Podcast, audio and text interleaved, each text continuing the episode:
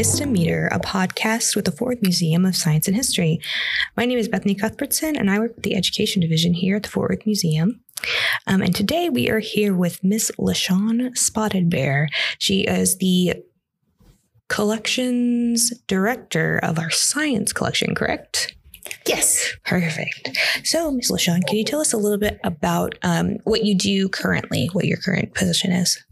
Well, I'm fortunate to uh, oversee the natural history specimens. So anything that you see in jars or taxidermy or skeletons, and it runs from biology to uh, earth.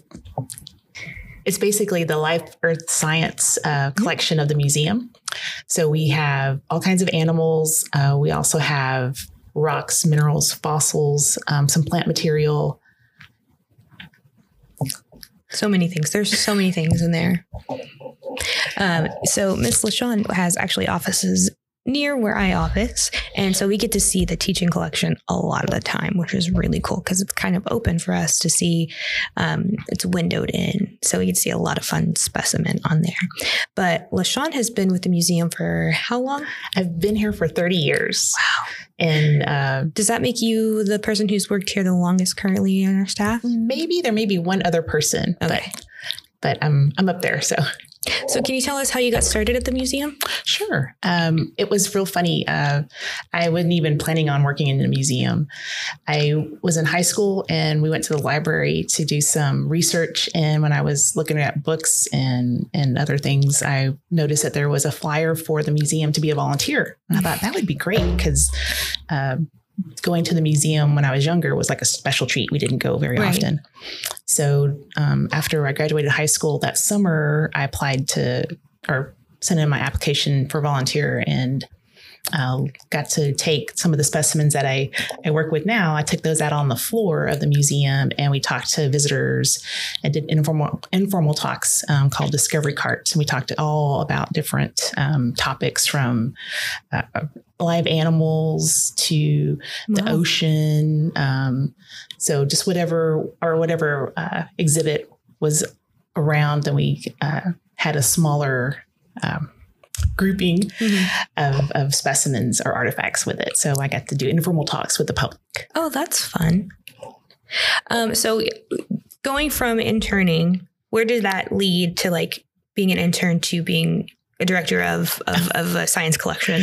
So when I when I volunteered that summer, um, then I started college, and I had gotten a call from uh, the lady who I volunteered for, Mhm. and they were doing a new program uh, for college kids, and where they were going to do actually public demonstrations. Oh, so wow. we would do uh, dry ice, uh, sound demonstration, uh, also live animals too. Right. And so instead of being on a cart roaming through the museum, they were going to actually have it set in an auditorium.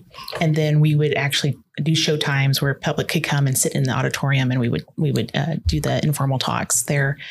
So I was with a crew of, of uh, college kids.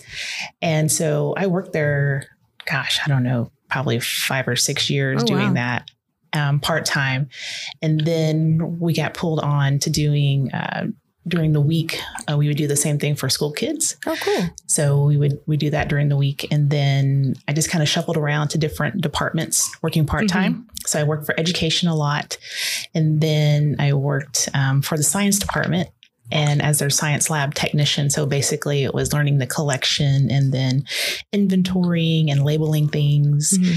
Um, doing doing also presentations for uh, museum school, and uh, then I also worked the Omni.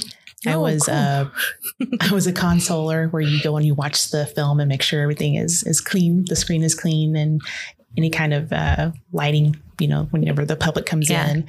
And then I did the projection, so I actually Oh, I cool. So load up the film and been a little bit of everywhere and the soundtrack. Yeah, Oh, yeah. that's cool. And then after that, then I I landed a full time job um, in the science department. So oh, awesome.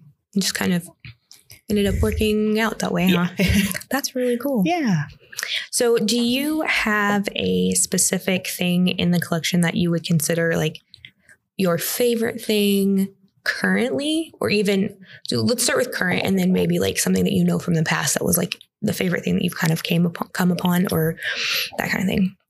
I think what I like, uh, what I think is so surprising that we have that I was kind of stunned to have, and I'm still am amazed, is that we have um, a taxidermy passenger pigeon. Oh wow! So you know, it's an extinct bird, Yes. um, and it's just really neat uh, to see that in person because you I've read so much about it. You know how it was back in the day. It would just uh, there was so many birds around that it would make skies turn dark was what people had had written about. Wow. So one that an animal that was really popular or common is now you know uh, Gone. gone. Yeah. Wow. Did we eat the passenger pigeons, or were they like pets? How did they? They were pests. They, Pests. they were kind Gotcha. of like what I guess people think of uh, maybe how crows are. You know, people Mhm. don't like crows or sometimes sparrows because they're just a lot. But I love a crow. I'm not a big fan of grackles. mhm. Not a big Mhm. fan of those.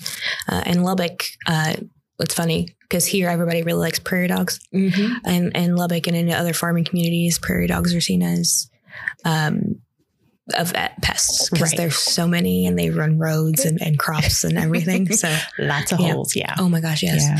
Um, but yeah, so that's cool. Is there anything in the collection that you can think of that in the past that maybe we either deaccessioned or um, maybe we don't have anymore for whatever reason that you can think of that was like something that you were like, oh, that was really cool that we had that now, or even if it's just something that we can't bring out on the floor very often because it's so fragile. I think a lot of the I'm trying to think what we don't really bring out a whole lot. Um, I know some we have a glass sponge and it's really really delicate and it's hard to really um, you know it, to um, it has to be really careful because Yeah. if you you know you shake it it'll it's Just- not good for it but yeah i know i think some of the more delicate things and i think even some of the taxidermy a lot of people think that they're real sturdy you know like No. hardy Yeah. you know people like always are like oh can i touch the ears or can i pet the toes or, or pet the tail you know and they're they really are they're very delicate um, Mhm. items even though they it could be this big you know huge mountain lion but yeah he's he's very they're very delicate because it's just the skin that we're really seeing you know Yeah. Oh, that's so cool. Um, what was your favorite job that you had while you were here? Not including obviously your current one. Is there something that you were like, oh, I sometimes miss doing that because nostalgia or for whatever reason? I think when I really I knew that I was like, wow, I didn't imagine this happening. But like when we worked on, I was able to work on an exhibit, one of my first exhibit, Oh, wow. and it was Who Done It, the science of solving crime. Oh, fun. And it was I got on the end of it because they were you know doing all kinds of research and everything. So, but I helped prepare some of the. Uh, drawers, you know, like to Mhm. cut out the little parts for put the specimens in. But it was really neat to see how detailed and how much research was involved and other community partners. I think they talked to some like the medical examiner here in Fort Worth. He was part of it. So I got to meet him and then they talked to um oh gosh. Um uh, forensic or uh, uh, artists, Mhm. um, and they worked with a gentleman up in uh, Denton who's a forensic scientist too. So it was just really see- neat to see how all those uh, professionals would come together and then try to uh, make the exhibit where it was really uh, just very interesting and and uh, easy for people to, to to learn about. So So you've been here since the new museum or the old museum and then the Mhm. new museum. yes, Can you tell us a little bit about the transition from the old museum to the new museum? well, it's it's really neat because um, even though I worked here for so long, there's some things I had never seen before. Mhm. you know, I've always heard like, oh yeah, we have this specimen here, or we've got this. So whenever we had to totally move out of the old building, I got to put my hands on everything. Oh wow. So it was really amazing to see how much, uh, how many, how many items we had in our collection, and then. Um, so to find uh, the proper care for that because we were in transition, so uh, we moved out and we've moved to a couple of buildings now. Um, not we don't have everything back in the mu- the new museum, Yeah. um, but it's neat to to kind of design uh, the storage areas Mm-hmm. the way you you'd like to have it and make it more organized too. Oh, yeah. So I bet. I bet that's nice. Yeah. Not having to work with the the footprint that you were given, you get to kind of lay it out for yourself. And we did very well in the old building because I mean we just kind of had to find space or make room Mhm. or you know so You, was- it's to me, it's inter- that's always something that's interested me is, um, anytime we would go and either talk to different museums or whatever, because like, um, previously when I worked at the museum at Texas Tech, no other museum really wants to put their stuff in the basement. Mhm. But because we're in such a heavy tornado area, they would put our collection is all in the basement because you don't really want it there because things leak. It goes through the furthest it's going to go. There's a lot of problems with that, and they still, you know, they still work on that kind of stuff. But, um, but it's safer there because you don't have anywhere it's going to be stored because of tornadoes. exactly Um, so it's really interesting to see like um, how creative museums become when they don't when they have to figure out oh where are we going to put this um, i think my favorite is looking in like house museums when they have to Mhm. figure out how to utilize the space they have right right um, to go in and like oh well this room we can use this stuff from our collection and kind of set up the room to look like that without having to store it anywhere Mhm. that's always very interesting to me to see. Um, but yeah, so it's funny to see to not. I didn't think about that either coming in, because I've only been here three years now, maybe going on four. Um, so for me, this is the old footprint. right So yeah, it's really funny. Well, you mentioned that collections were in the basement. We were when I started working in the old building. When I worked in when I began work, um, our collections were in the bottom Mhm. level of the museum, and we had one where it was at the end of the hallway, and you needed a special key to get in, Mhm. and it's by the curatorial offices. And then the teaching collections, the ones that we use for museum school or uh, discovery carts. Mm. They were actually in a door behind the old kids space exhibit. So since my job was to get those specimens out, I would grab the cart and I would roll through the kids space area and go in the door. And I remember Mm. one day I had to, I had to go grab things and there were so many kids in there that I moved really really slow and got I got my stuff and then came back out and had this one lady kind of kind of you know walking beside me and her child had hopped onto the bottom of the cart and was Oh, riding when I was leaving the the kids space area but yeah, people. It's funny. People will do the things that you don't expect them Yeah. to do. There's like, a lot "Oh." of that. That always happens. There's always some someone who will do something you're not expecting. Um, so let's see. Gone over your favorite things in the collection. Um, it's hard Do to choose I'm sure it is, especially things. once you've gone through Mhm. and, and you've been here for so long and you've Mhm. seen th- new things come in. Because I think we just got a mountain lion. we didn't did we? Mhm. Um, so like we're growing. That does not. We don't stay stagnant. That's for sure. absolutely Um, is there anything that when you've gone through your collection, and I'm sure that you guys, because of how big it is, you've gone through and you're having to go through now, I'm sure, especially, um, that you found that kind of surprised you? You're like, oh, I didn't know that we had this, or I didn't realize that kind of thing. before we um, left the old building, we had gotten a donation of uh, or transfer of uh, uh, bird and animal skins from UTA. Sometimes uh, museums will do that. Sometimes if they think if they don't fit their mission or if they're looking to go in a different direction. So it's neat to open those cabinets um, to see what. Were given to us or what they what they had collected so they have a lot of uh, bat specimens Oh, which I think is fa- fascinating. um, I think they had researchers do uh, a bat studies there, Mhm. but they're um, so it's it's kind of neat. That's what I think is is like, oh, let me see what's in this drawer or what's in this cabinet. So Oh, that's fun. So, can you tell the listeners a little bit about um, how we go about when when we do um, bring something in? Mhm. We don't just take everything. Can you tell us a little bit about like the process, maybe of how at least our museum goes about like if we kind of decide if that's something that we're interested in, if somebody wants to donate something, or how that kind of how that kind of goes. Sure. I'm always happy to look at anything that people have, um, you know, for identification. Um, because some people were like, what is this? What is this? If, if I'm able to, if not, then we, uh, will send them to, uh, maybe more, I recommend other people that, that can Mhm. help them more. Um, so when they, when they want to donate something, we, there's a couple of things is if it can fit in our mission. This because we've got to kind of have sort of guidelines so that we we kind of stay true to what what's in our collection. If we have space available, and if we are able to take care of it, Mhm. um, you know, if it needs a certain climate control or lighting or humidity, that's Yeah. the main things that we we kind of watch out for the collection. Um, so if it does fit our mission and we are able to take it, then we arrange um, them to come up or.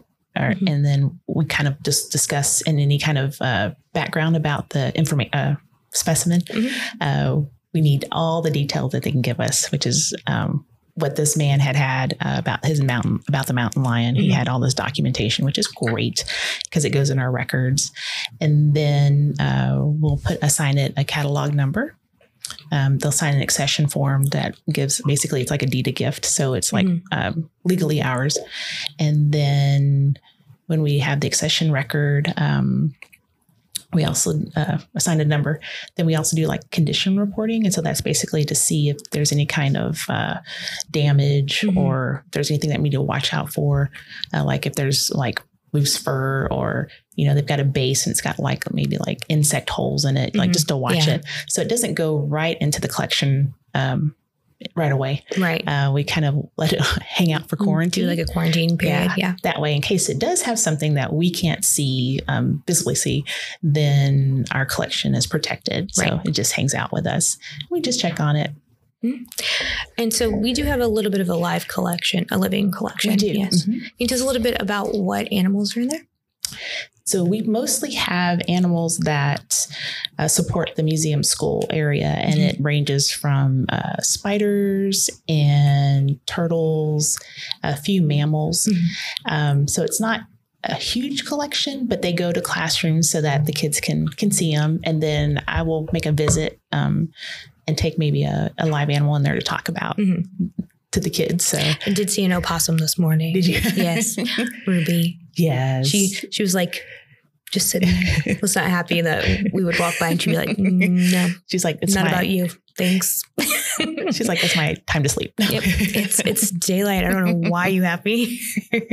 she was super cute.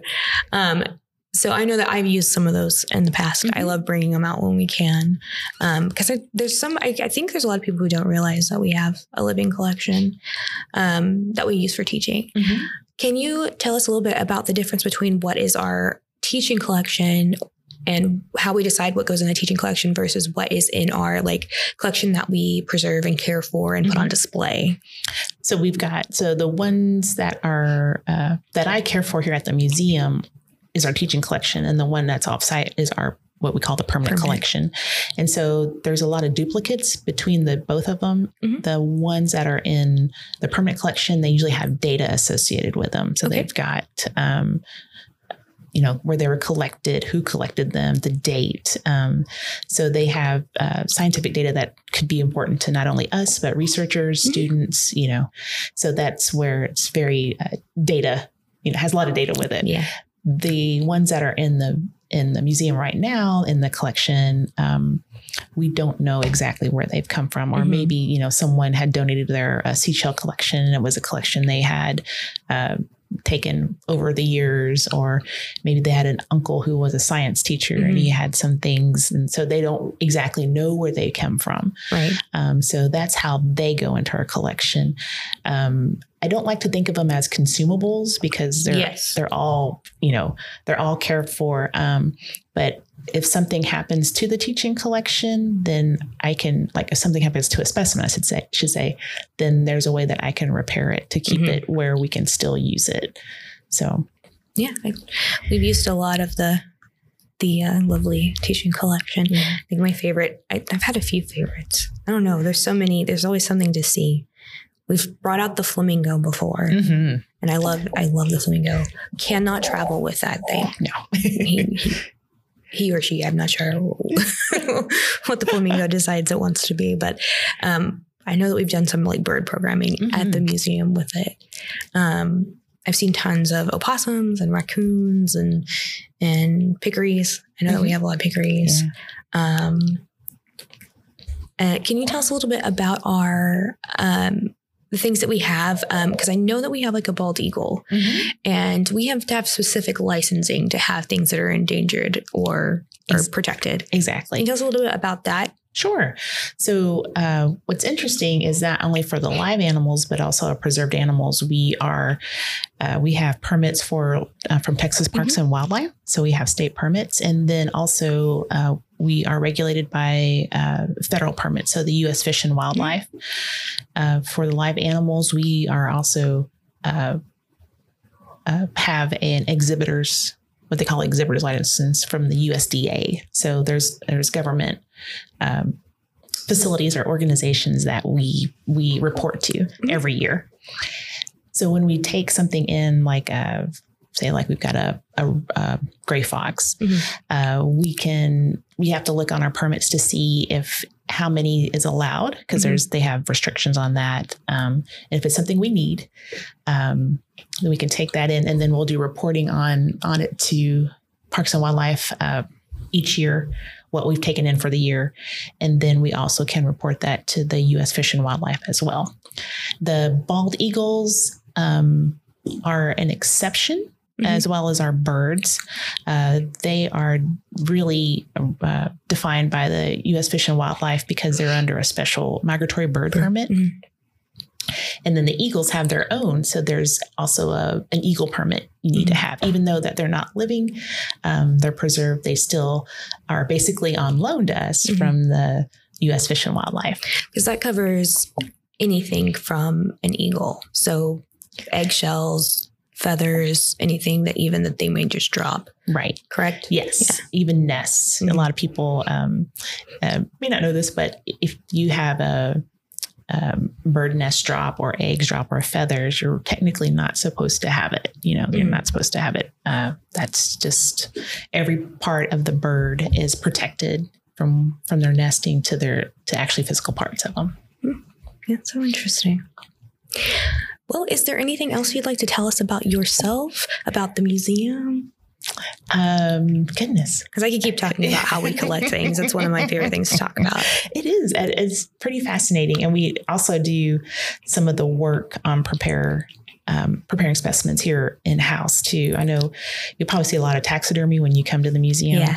I don't do that. Um, wonderful artists and taxidermists um, create those, but we do something called flat skin. So it's kind of our version of taking of, of trying to preserve the skin, um, and and also where you can like actually physically touch And it. see it. Yeah. Mhm.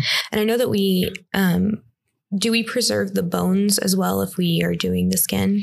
We can. Um, some of the bones are left in, like the uh, anything with the feet are left Mhm. in. Uh, sometimes people leave the skulls in. I've seen skulls uh, taken out. Um, even the tailbones, they they'll come out too. So we just basically make a, a fake body Mhm. for them. Uh, but if we were doing skeletal studies, we can also preserve the skeleton as well. It's a little bit more tricky, Yeah. but I bet it is. Yeah. Um, so do we have somebody that we work with if we're making a mount or, or uh, of a taxidermy? We've got a few uh, leads here. Uh, the ladies that we used to work with, um, they've all retired. Mhm. So it's kind of interesting to see uh, that art um, continue on with the younger Generation. version. Yeah, um, but there's uh, several places around, uh, and they also have to see, like, especially if you want, if we wanted to do birds, you have to also make sure that they have They have the- their license. their license as Oh, well. Yeah, That's really cool. The whole process of um, community that comes like kind of around just even having certain things. i'm really, that's really interesting. All right. Well, Yeah. do you have anything else? I, like I said, we'll keep talking about collection, but it was really nice talking to you today. Um, and you'll probably hear from Leishawn a lot more. Um, we like to talk to all of our collections team, mostly because they have all the interesting stuff and we can always talk about stuff that we find in the collection. Um, but thanks for joining us. And thanks for having me. yeah, and we'll probably see you soon. And thank you for listening. And we hope you have a good day. Bye. Bye.